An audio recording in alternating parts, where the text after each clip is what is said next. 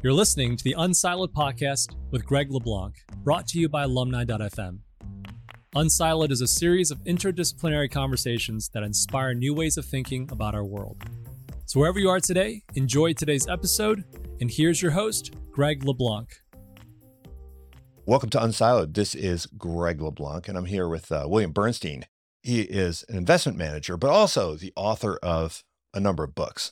You've written a number of books on investment, including The Intelligent Asset Allocator, The Four Pillars of Investing, Rational Expectations, The Investor's Manifesto. But today we're going to talk about your more historical books. This one, which came out, I guess, almost 20 years ago, called The Birth of Plenty, which is all about how the prosperity of the modern world was created. And I've done a lot of interviews on this topic.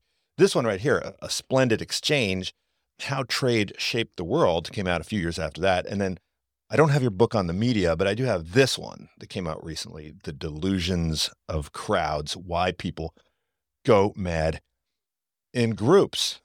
Welcome, Bill. Glad to be here. Well, I have to say, look, you're all the things that you write about in your books they're topics that are of deep interest to me. I mean, my graduate work was really all about how the West got rich, so to speak. And so that book, when it came out, I really loved it and dug into it. And I used to teach a course on multinational management. So the book on trade, you know, I really got into that. And I used to teach Heckscher Ohlin and all that stuff. But this latest book, The Delusion of Crowds, it covers, I think, kind of two distinct areas of group insanity, one having to do with kind of religious millenarianism, and the other one to do with kind of financial bubbles. And at least the part about financial bubbles overlaps very heavily with a course that I've been teaching for a couple decades in behavioral finance. And so I have a feeling that if we were hanging out together, having like a dinner, we, we would probably go well into the early hours of the morning because there's just so many overlaps. I, at the end of the book, in your afterword, you thank all the various people that helped you to write the book. And you said that this is a book that merges neuropsychology, social psychology, evolutionary psychology, financial economics and history, macroeconomics, and eschatology or theology of all the three Abrahamic religions. Now, that's a lot to bite off and chew. And so, how can you be like a money manager and also a polymath like this? So, just before we jump into the topics itself, I mean, what does it mean to be sort of a curious person in today's world? And I actually think that if you are that kind of curious person, it almost like immunizes you against the kinds of manias and delusions that you write about. I mean, do you think that, you know, having this restless curiosity can serve as sort of a, an antidote to, you know, mania and extremism or are they completely orthogonal? No, I've been told by more than one person that I am very peculiar. I am someone who likes living at the steep edge of the learning curve. Now, the one thing you didn't mention is that I practiced medicine for about a third of a century before I got into finance and writing about history. And people have asked me, why have you never written about medicine? And the answer is because I did it for 33 years. I've been there, I've done that it's not interesting anymore. Well, well, hold on. That sounds like fertile territory for, you know, if you think about all the quack cures and all of the fads, you know, the green pills with Dr. Oz and stuff. I mean, this is right up your alley. Yeah. Dr. Oz is a subject that we could probably spend a couple of hours on you know, it really boils down to, you know, how financially motivated are you? And the one thing that shines through about Dr. Oz, he's a brilliant cardiothoracic surgeon, but he also is all about making money. And when I think about money, I think about the famous conversation that uh, Joseph Heller and Kurt Vonnegut had, uh, in which they were at a party uh, at a Long Island uh, hedge fund manager. And I believe it was Vonnegut turns to Heller and says, You know, this guy probably makes more in one day than we make in five years. And Heller turns to him and says, Yeah, but we've got one thing that he'll never have. And then Vonnegut asks that. And then Heller says, Enough. And I'm one of these people who've always had enough. And I enjoy pursuing history and psychology and the sciences just for their own pleasure. I'm not a monk. But on the other hand, I'm not someone who's going to spend the next five years of my life adding two or three zeros to my net worth. Well, okay. So in the book, Delusions of Crowd, I mean, you talk about how people kind of go insane. I wish that, I wish that you'd waited a, a year to write the book because then you could have had an entire chapter on Bitcoin and crypto and meme stocks. But you say that you know people. I think uh, you're quoting. I think it was Charles Mackay. You, you say that people rarely go insane on their own. They tend to kind of go insane in groups. And you know, one of the things that really struck me as I was going through this book, and I try to emphasize this in my class on behavioral finance, is that you know it's not the dumb people that go crazy. It's not just the dumb people. I mean, the people that you describe in this book, both the religious fanatics and the bubble participants, they're all very intelligent people. And particularly when I was reading about how many people in top levels of government get swept up in some of these fads, right? Like the great late great planet Earth. I remember that book came out when I was a kid and I kind of I read it when I was like, I don't know, 12 years old. And I got all excited about it. And I remember I knew people, you know, like my mom had friends that were like getting into this. And I was into it for about a, a week before I realized it was nuts. But, you know, there were people at the highest level of government that were swept up in these things. So shouldn't intelligence kind of prevent you from believing in, in crazy things? You used a wonderful word a couple of minutes ago, which is orthogonal. And that applies here is rationality and intelligence are entirely orthogonal. There are people who really aren't all that brilliant, but are eminently rational. Those are the kinds of people you want making decisions for you. And then there are people who are very intelligent and aren't all that rational. You know, can you say Donald Rumsfeld? Can you say Ronald Reagan? Reagan was a very smart guy, but he just wasn't entirely rational. That wasn't his training. He wasn't a scientist. He wasn't a business person. He wasn't a lawyer. He was an actor. And actors are people who are very good at making things come true because they want to believe that they're true. Yeah. And the other thing that, struck me also is that I think that most of the things that you describe in the book are skipped over in the history textbooks. Particularly, I didn't know anything about this William Miller. He was what was a very high percentage of Americans were, were swept up in this movement, right? It's kind of like people were talking about how the flu of 1918 is kind of ignored in the textbooks. Why do you suppose it is that, you know, whether it's religious booms and busts or financial booms and busts are kind of passed over in the history textbooks? I think because they're so uncomfortable to talk about. We like to think, we like to flatter ourselves that we are eminently rational mammals primates with very big brains, and the fact that we're actually dominated by this evolutionarily ancient reptilian brain system of ours that sits deep in our brain, our limbic system, is something that we tend to ignore and want to repress. We want to think well of ourselves. We want to speak well and think well of our species. And when you look at the way that people make decisions and think about things, it turns out not to be true at all. There are two very famous psychologists Stanovich and West, who came up with System One and System Two. System One is the old reptilian system, System Two is the newer system that uh, is the seat of our intelligence. And Danny Kahneman very famously said about that that System Two is simply System One's press agent. System One makes the decisions, and System Two our supposed rational facilities simply rationalize those emotionally derived conclusions that we come to. Right. And I think that and this is a point that I make in my class a lot is that, you know, you got to take the bitter with the sweet. And kind of what our superpower is as humans is our capacity for imitation and mimicry. And this is how innovations can get diffused so rapidly throughout humanity. But this also comes with a price. Is this book really about the pathologies of mimicry and our tendency to converge around certain belief systems through the, the vector of narratives? You just hit the nail on the head. What this book, The Delusions of Crowds, is really about is it's a meditation on human nature and the evolutionary origins of human nature. We are first and foremost the ape that imitates. And the easiest way to think about this is to go back to the late Pleistocene. We crossed the Bering Straits around 12, 15,000 years ago. And within 5,000 years, there are human beings at the tip of Tierra del Fuego.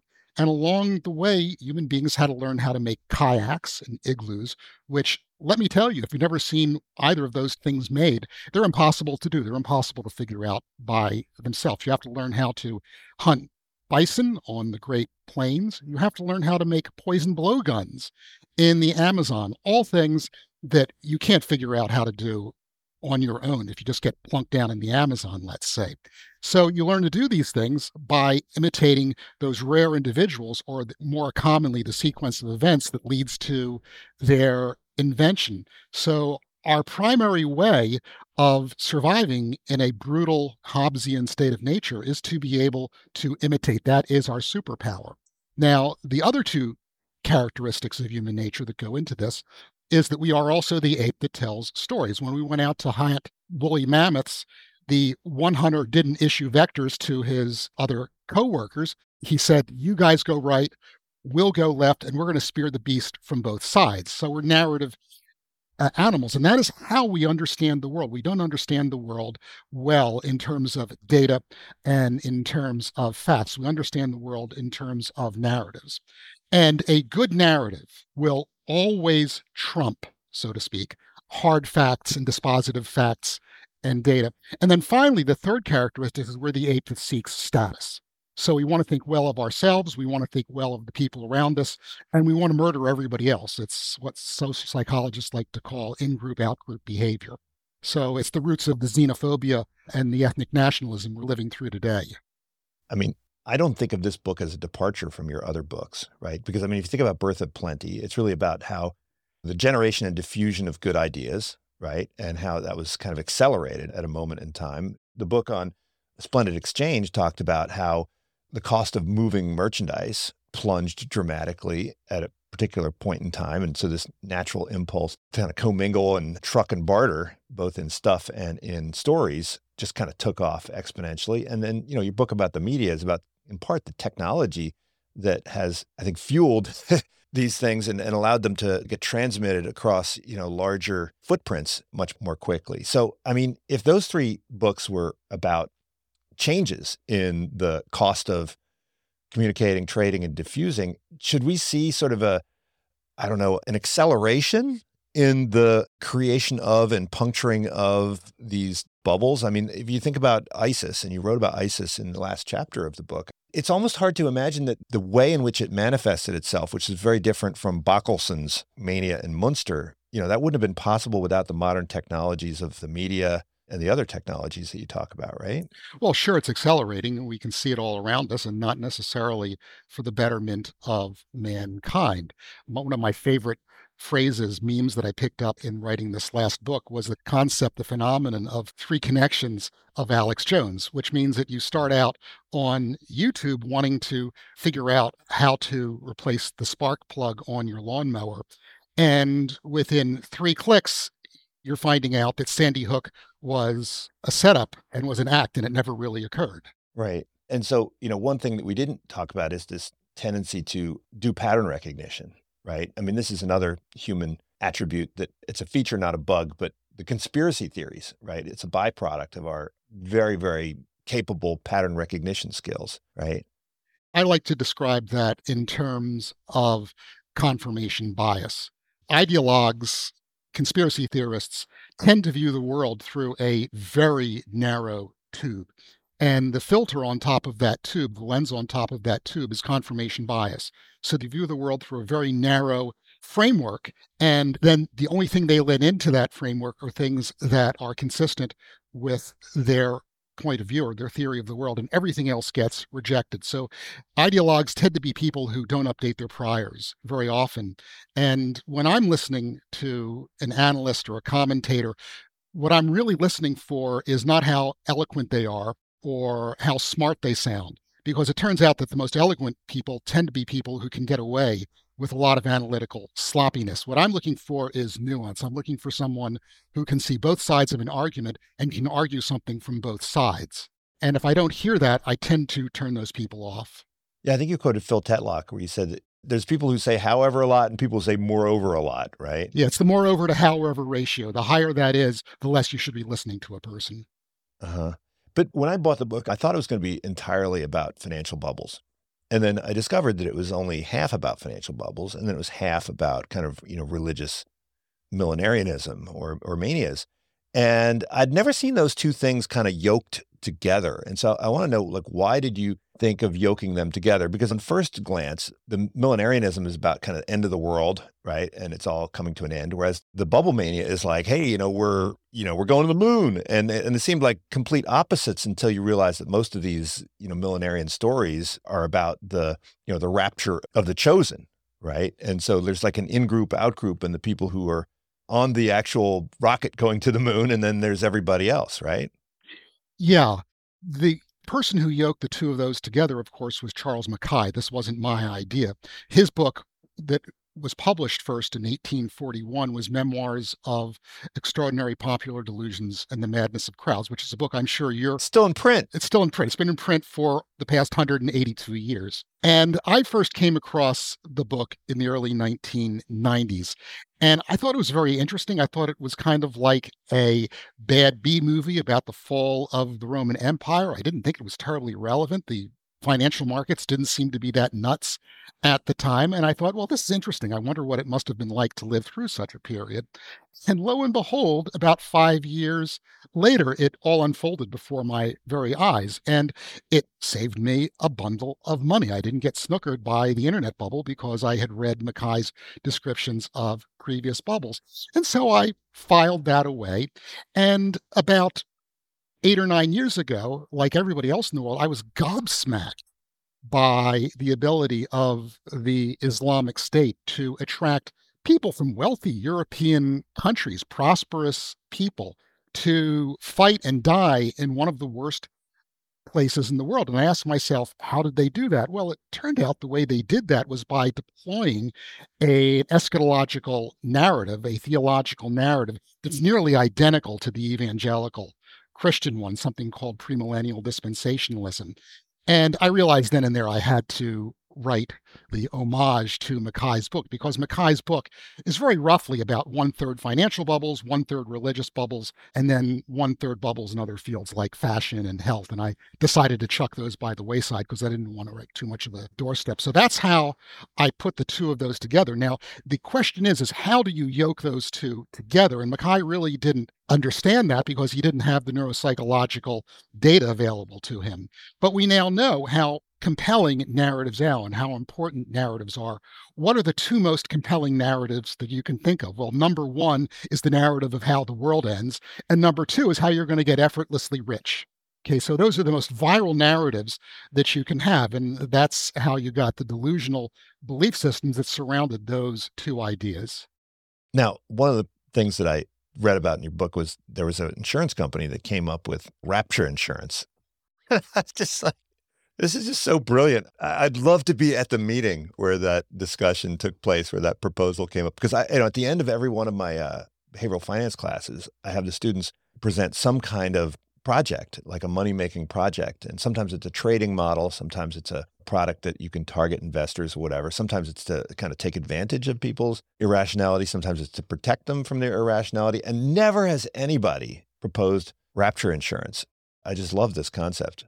It's a classic risk management game theory sort of question, which is obviously you go long, you sell as much of the insurance as you can because, you know, if the rapture doesn't occur and the Armageddon and the tribulation doesn't occur, you've made a bundle of money. And if it doesn't occur, then there's nobody on the other side of the trade to collect from you. So either way, you're fine. Right. Well, I think it was, wasn't it meant to just provide for the people who are left behind, right? So if you get swept up because you're good and then your unsaved children now no longer have a provider, then you have to provide for them, right? Yeah, I suppose. But, you know, the legal institutions that would surround that sort of business transaction would probably no longer be operative in that case. You could argue it either way. But if I were the risk control officer in that insurance company, I would go all in.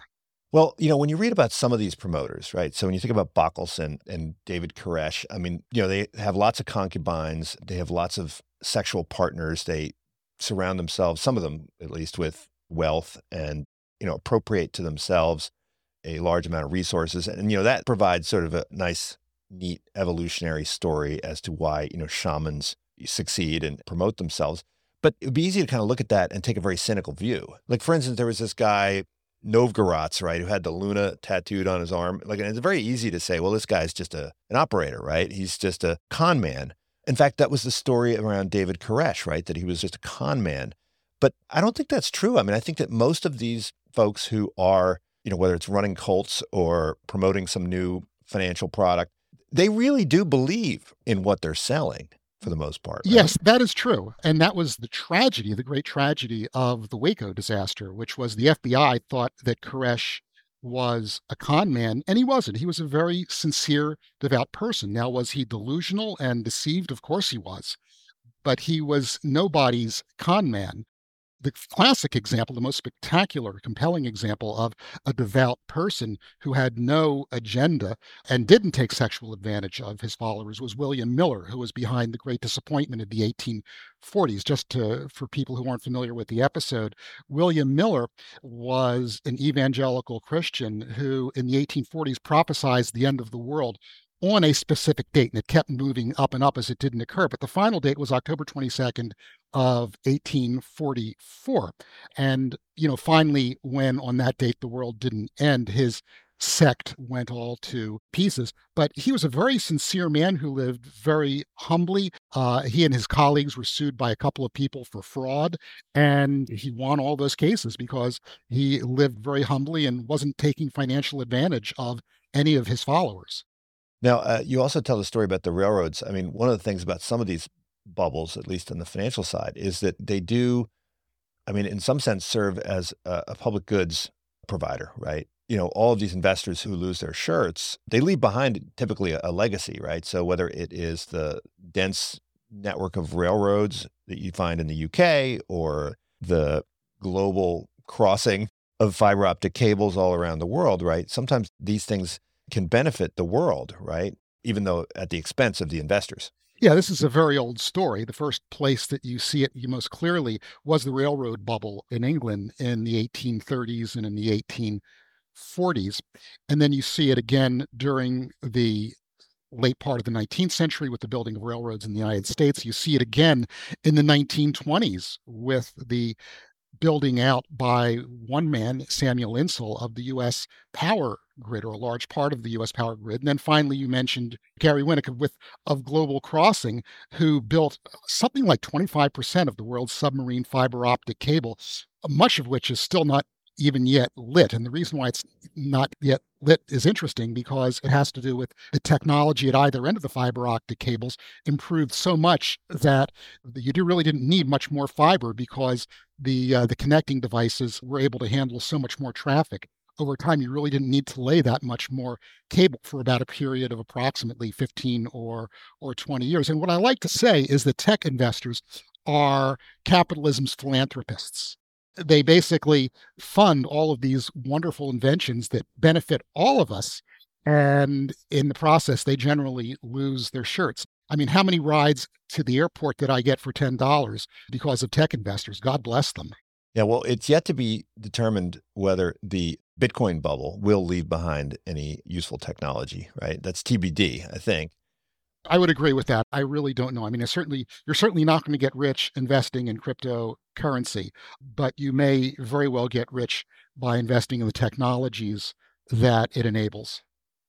But, you know, Mackay himself was living in the middle of Hudson's railroad bubble and didn't even comment on it. So I think it was Greenspan who said that you never know that you're in a bubble until after the fact. You know, I think you also quote Justice Potter Stewart, you know, describing pornography as, you know, you know it when you see it. But, but with a bubble, you don't actually know it when you see it. You kind of only know it when you see it in the rearview mirror, right? I mean, how is it that even people who are experts in bubbles get swept up in bubbles. Yeah, I, I, want to give a shout out to a guy by the name of Andrew Odlyzko, who's a mathematician at, I believe, University of Minnesota, who's done some just absolutely superb economic historical work. And one of the things he figured out was what you just mentioned, which was that Mackay actually got snookered by the railroad bubble. He wrote the book pretty much just while it was in process, and he didn't see it. And then, you know, a lot of eh, financial economists have tried to model bubbles. Gene Fama famously said that the word bubble drives him nuts because he can't model it. No one can model it. And uh, so that's that's one side of it. But I do believe that you can recognize it. It's like pornography. You know it when you see it. And I think that in real time, you can identify it. And that's been the benefit and the value of Mackay's book. You see four things, really. The first thing that you see is when a given investment becomes the subject of popular fascination. So these days, you can't step into an Uber cab or a Lyft cab without talking to your driver about their their cryptocurrency investing. So that's number one. Number two is when you see people quitting otherwise solid, well-paying professions to day trade. I practiced in a medical community at the time of the internet bubble, and there was one clinic that was just getting the, basically the town's first high-speed connection, which was taken up most of the time, hogged most of the time by a specialist who was day trading all day long instead of operating on people. And that's another sign of a bubble. And then a third sign of the bubble is, and this is a, a very subtle thing that you don't think about until you encounter, which is when skepticism is met by outright hostility. So I think we both remember telling people probably back in the 90s, no, this is not going to end well. And people wouldn't just disagree with you, they would get angry at you. Oh, yeah, like you're a heretic. You know, you're the damned. Well, they're five words. You just don't get it. Okay. Yeah. This time's different yeah, this time's the four most expensive words in the English language. And and so we both saw that. And the reason for that, if you think about it, is you're disconfirming a very pleasing narrative, which is you're going to get effortlessly rich by investing in this or that asset class. And people don't like hearing that no, you're not going to get rich. They get angry at you when you tell them that. And the final thing is when you see outrageous predictions. And my favorite was I think it was John McAfee who said that he would perform an act on himself that required great spinal flexibility in front of a national audience on television if Bitcoin didn't reach, I forget whether it was a half million or a million dollars a coin. And thankfully, he, he didn't, you know, have to. Uh, it was like the Dow 20,000. Do you remember that book or whatever that came out in the 90s? Yeah, Dow 36,000. Yeah. And there's a perfect example of people who are very intelligent, whose rationality just wasn't there you didn't need to know a lot about financial economics to realize that Dow 36,000 in 1999 was not something that made any financial economic sense. It made no sense in terms of equilibrium markets. Well, you also talk about Hyman Minsky, and he had criteria as well. And I think he kind of channeled uh, Mackay in a way. And he's, he's an economist that doesn't get, I think, a lot of attention within the financial economics world. I mean, in fact, you know, behavioral finance is, you know, it's increasing obviously in terms of how much academic resources are being devoted to it.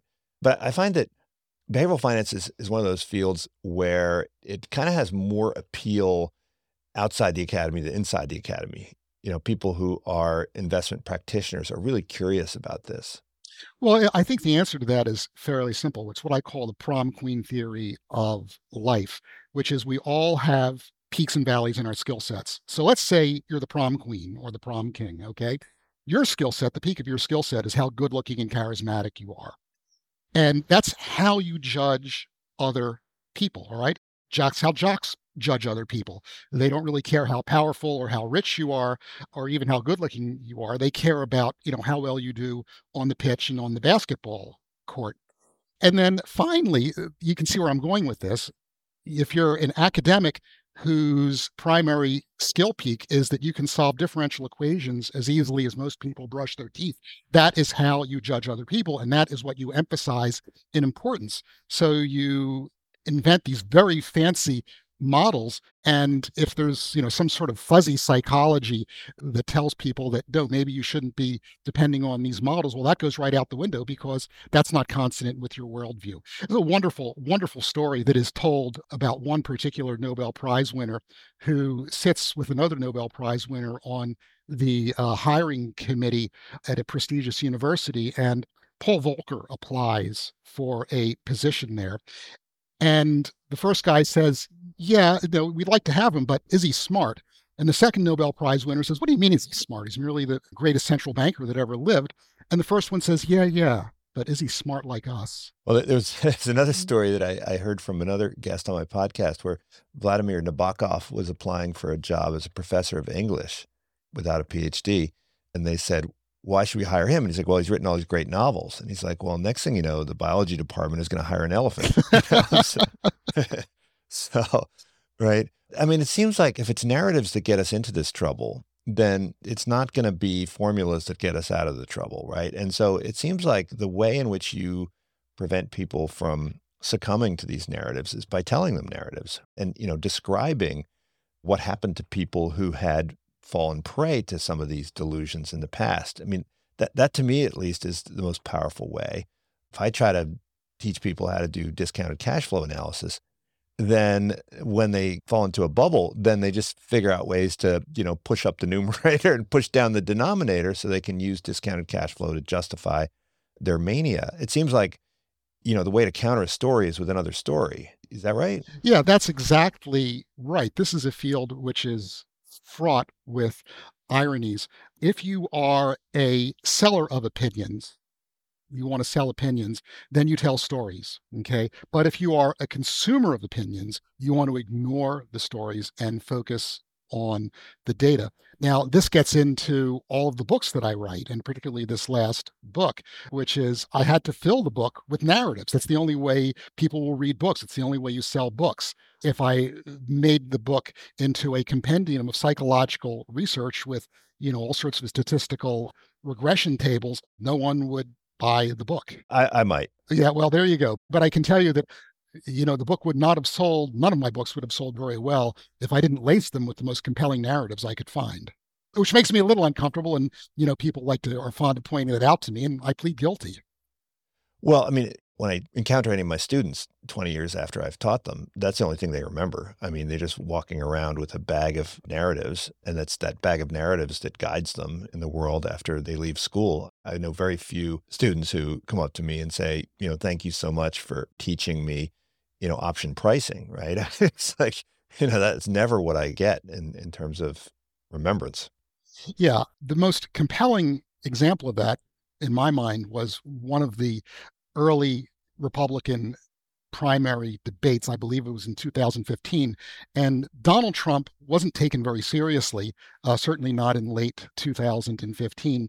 And at that one of the early debates, Ben Carson, who's a fairly well known neurosurgeon, very smart guy, gets asked about vaccines, childhood vaccines. And he says, well, you know, the data show that there's very little in the way of side effects. Autism is probably not an issue. It's probably something that was made up by an English pediatrician. And I'm going to, you know, immunize my kids, but, you know, I'm a good Republican, so it's got to be a matter of personal choice. Well, fair enough. Trump interrupts him and says, I had a, an employee and she had a daughter, a beautiful girl who, young girl who got immunized and developed autism. It's an epidemic, I tell you. And people who saw that debate scored that point for Trump. Everybody did. Even the people who knew that he was spouting Blarney scored that point for Trump. He just did such an effective job of destroying DAC facts and data with narrative. Well, in terms of millenarianism, uh, I wonder, we see, at least among young people, a concern about end of world in the form of global warming. And, you know, if you're trying to promote awareness of global warming, I mean, it certainly helps to have you know a story that gets people excited right i mean i've, I've heard of people that young people that don't even want to have children because they think that having another child is going to you know tip the balance in favor of the you know end of earth so i mean is whether it's for a good cause or a bad cause you know to get support behind some kind of movement i mean it seems like you're going to get more results by telling a, a doomsday story that's very compelling rather than laying out a scientific narrative. I mean, scientific narratives can be, I mean, you can use the language of science, right, to create a compelling narrative. But if it taps into some kind of doomsday phenomenon, you, perhaps you're more likely to get people to take it seriously. Is is that right? Yeah, a polar bear dying stranded on an ice floe will beat an oxygen isotope study every single time. Right. And so maybe I want to circle back to this. I mean, there's so many different stories we could get to. Bockelson, that story was one that, that I had not known. And, you know, I, am an historian and I, I didn't know anything about that. And Miller, again, I didn't know anything about. And I'm wondering, eh, will people look back on some of these other bizarre phenomenon like the satanic kindergartens? I forget whether you mentioned that or not, but that, that was another thing you probably could have written about. There was this upswing and concern over satanic grooming of children, right, in the 1990s, even resulted in a bunch of court cases? Yeah, it's, a perennial. This is a, a narrative that in one form or another goes back about almost a thousand years. Starts with the blood libel with you know the early plagues in Europe. And who got blamed for that? Well the Jews of course got blamed for it. And the reason for the plague was God was dissatisfied with the fact that Jews were taking Christian babies and sacrificing them in rituals and drinking their blood all right. You see that morph into the protocols of the Elders of Zion, all the way to George Soros funding Alvin Bragg. It's all the same narrative that you know there's these satanic people. It's why you know a pizza parlor got shot up in D.C. Uh, about eight or ten years ago because you know young children were being abused and there were these there was a spate of these court cases that you refer to that I actually did write about in the book where children were supposedly being sacrificed and sexually abused in satanic rituals, which, uh, you know, these cases got brought to court and were absolutely destroyed. There's a guy by the name of Ted Gunderson who just absolutely fascinates me, who very nearly became director of the FBI. He ran the biggest field offices of the FBI and he remained convinced till the day he died that there were 60,000 children being murdered every year in satanic rituals. All right. Now, the idea that 60,000 children would disappear and no one would know about it strains credulity. But this is a, you know, obviously an intelligent man who devoutly believed that that was the case. This story of satanic ritual sacrifice is something which is somehow or other deeply embedded in our our evolutionary past and, and bubbles up to the surface from time to time. It's hard to explain. If you spend most of your time in the academic circles in whatever East Coast, West Coast, then you're probably not even aware of the existence of things like rapture fiction, which were, I think, bestsellers. And presumably, if you are in, you know, the Muslim circles of educated Muslim folks, then you're also probably less aware of what's happening in the general populace, but some of the numbers that you cite, right? Like the majority of Muslims believe in the end of days, and, and the majority of Americans, I think, even believe in some kind of apocalypse that's uh, imminent. I mean, these are numbers that people don't typically talk about this. They're not not really aware of the extent to which people believe these things. Best data that I've seen suggested in the United States is somewhere between a quarter to a third of people believe that they are going to see the end of time in their lifetime, the theological end of time.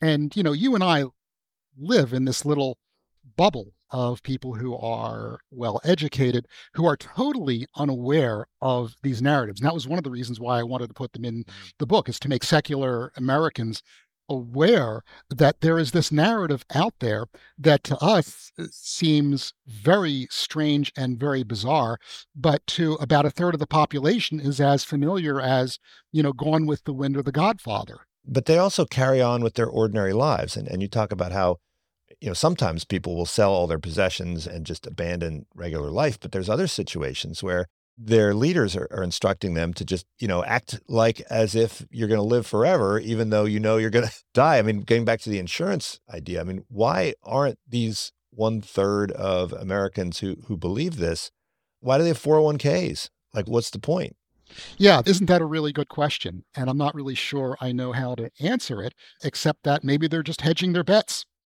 And um, and you also talk about how in the Jewish community there's also this shared belief. And in Israel, there are folks that believe deeply in end of times.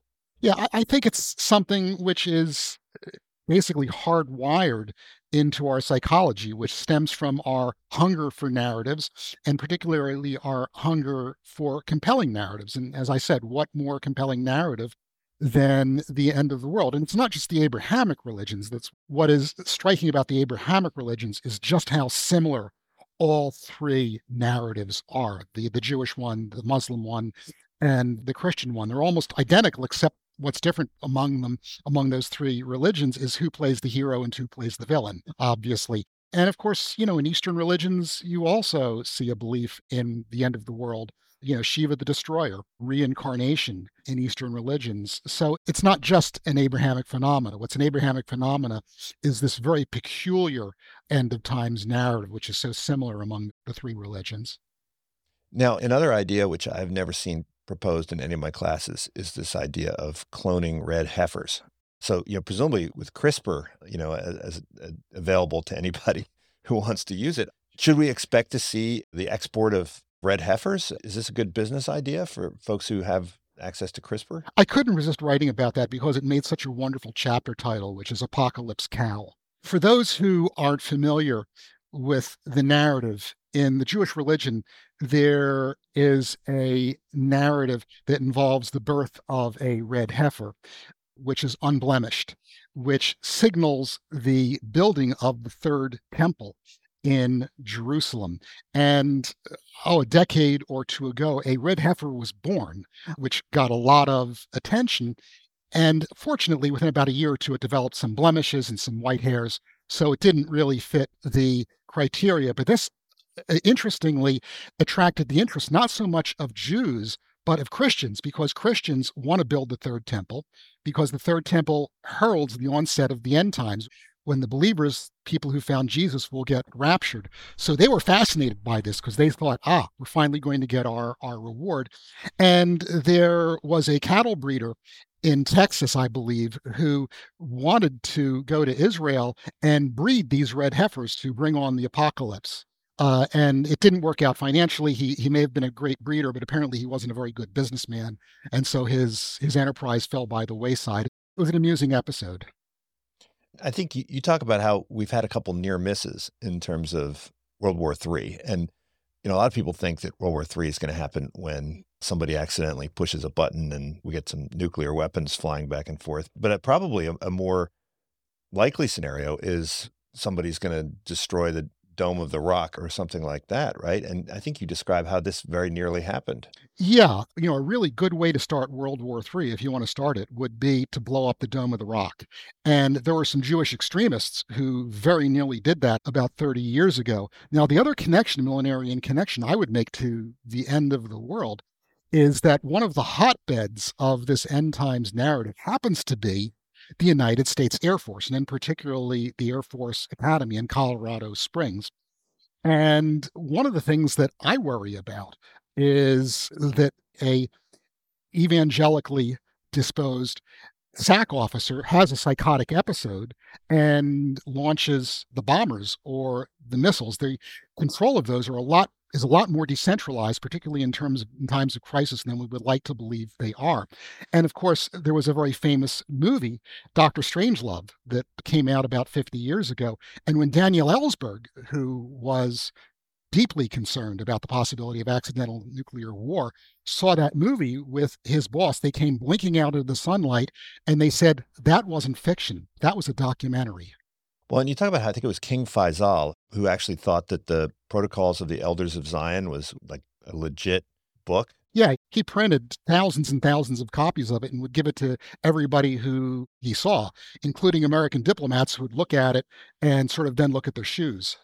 Yeah. And so, you know, we like to think that there's a meritocracy which screens out fanatics. You know, the higher up you get into positions of power and authority. And it's disturbing the extent to which you realize that that is not the case. I mean, Ronald Reagan is a great story because he, over time, over the course of his presidency, he, he shed some of the beliefs that were dangerous. Now, it's not because he, he adopted beliefs that were more rational, but he did seem to acknowledge that it was not a good idea to even contemplate nuclear war, right? Exactly. You know, to his everlasting credit, Ronald Reagan, although he did have some magical belief systems, was capable of updating his priors. And he evolved his view of the Soviet Union 180 degrees, believing that they were an evil empire, into understanding that he had to work with the Russians and the Russians, you know, could be worked with and could be negotiated with. And at the end, he very nearly came to a very almost complete nuclear arms agreement with Gorbachev, which unfortunately Gorbachev couldn't agree to because he wanted to keep Star Wars. Reagan wanted to keep Star Wars. And that was really unfortunate. But Ronald Reagan's evolution in thought, I, I, found was was one of the more heartwarming parts of the book to learn that people in power do occasionally change their minds.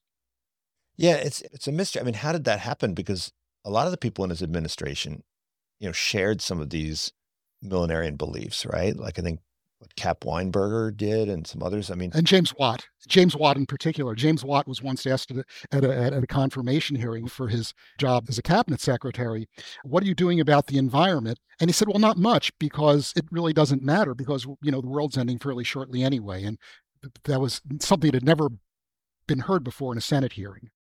So, look, if we want to immunize people against falling prey to bubbles and fanaticism, how do we do this? I mean, it seems you know you talk a lot about IQ versus RQ, but when we think of things like IQ and RQ, we think of those as things that can't be taught, right? Things that you're kind of born with, like there's a distribution. But are there ways that we can kind of change people's vulnerability or susceptibility to these things, or do we need to rely on, say, you know, the SEC and and other kinds of regulations to kind of make it more difficult for these things to emerge? I'm I'm skeptical about our ability to do that. I think there's some things that you can do around the margins. Certainly, critical thinking skills need to be taught to children, particularly in the age of the internet and social media. Children have to be taught that there are certain sources that are reasonably authoritative. You know, Wikipedia is as good as the Encyclopedia Britannica in terms of accuracy. That should be the first place anybody should go to when you want to fact check something. And kids need to be taught these schools what sources to pay attention to, what sources not to be paid attention to. Now, the one thing you see in international comparisons of how well informed citizens are has to do with media structure. And so you find, for example, in Scandinavian countries, the average Scandinavian high school graduate has a better fund of knowledge than the American average American college graduate. Why is that? Well, it's because the media in Scandinavian countries and in Northern Europe and in England and in Germany is mainly state run and it is independently state run. Of course, that's a very thin line to draw because obviously there can be problems with state run media, but the state run media companies in Scandinavia do a very good job of educating their populace. On the other hand, who runs the media in the United States? Well, it's people who are concerned with selling advertising. And how do you sell advertising? Well, you sell advertising by selling outrage and sensationalism. And then in England, you see uh, sort of a, a, midway case. Uh, the English population is about halfway in between the American population and the Northern European countries in terms of how well informed their citizenry is. And that's because uh, they've got a mix with a vigorous state run media, the BBC, in addition to a vigorous private sector as well. So somehow or other, you need to tone down the private sector and you need to tone up the public sector in terms of media. And then finally, the third thing that we definitely need to do, desperately need to do, is to turn off the algorithms. You know, that we need to turn off this three degrees of Alex Jones phenomenon where, you know, a young mother will go and want to know about how safe are the vaccines for my children.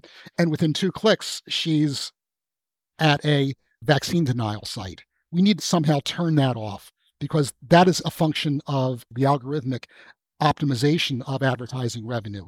And that is is a highly corrosive thing to public and uh, how well informed the public is, and to our democracy as well.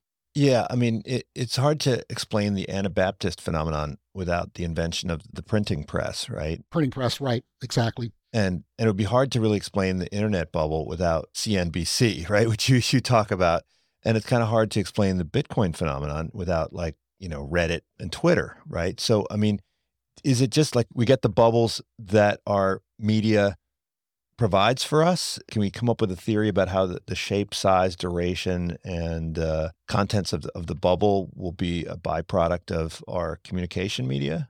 Well, this is the world that Milton Friedman made for us. Okay, uh, you know, companies exist to produce profits for their shareholders. Well, what produces profits for the shareholders in media companies? Well, it's advertising revenue. What generates advertising revenue?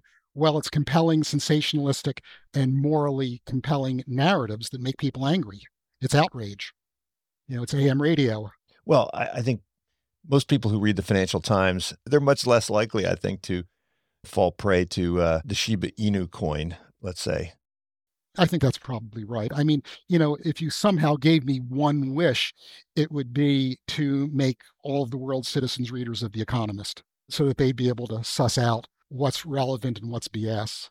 And so if we're talking about ordinary people going through K through 12 education, they're not getting this critical reasoning. But what about at the, you know, higher education level? It seems like you know, we have fads and fashions that take over higher education from time to time. We have intellectual bubbles that even those people who live in the elite universe fall prey to, right? Yeah, I didn't I didn't want to be seen as picking purely on the right. The left certainly uh, has has had its share of embarrassments as well. I mean, as a young man, I lived through one of them, which was 60s left wing radicalism. Boy, is that something I'd, I'd like to forget now. And is there a left wing bias in academic departments? Sure, there is. I think something like 97% of sociologists are registered Democrats.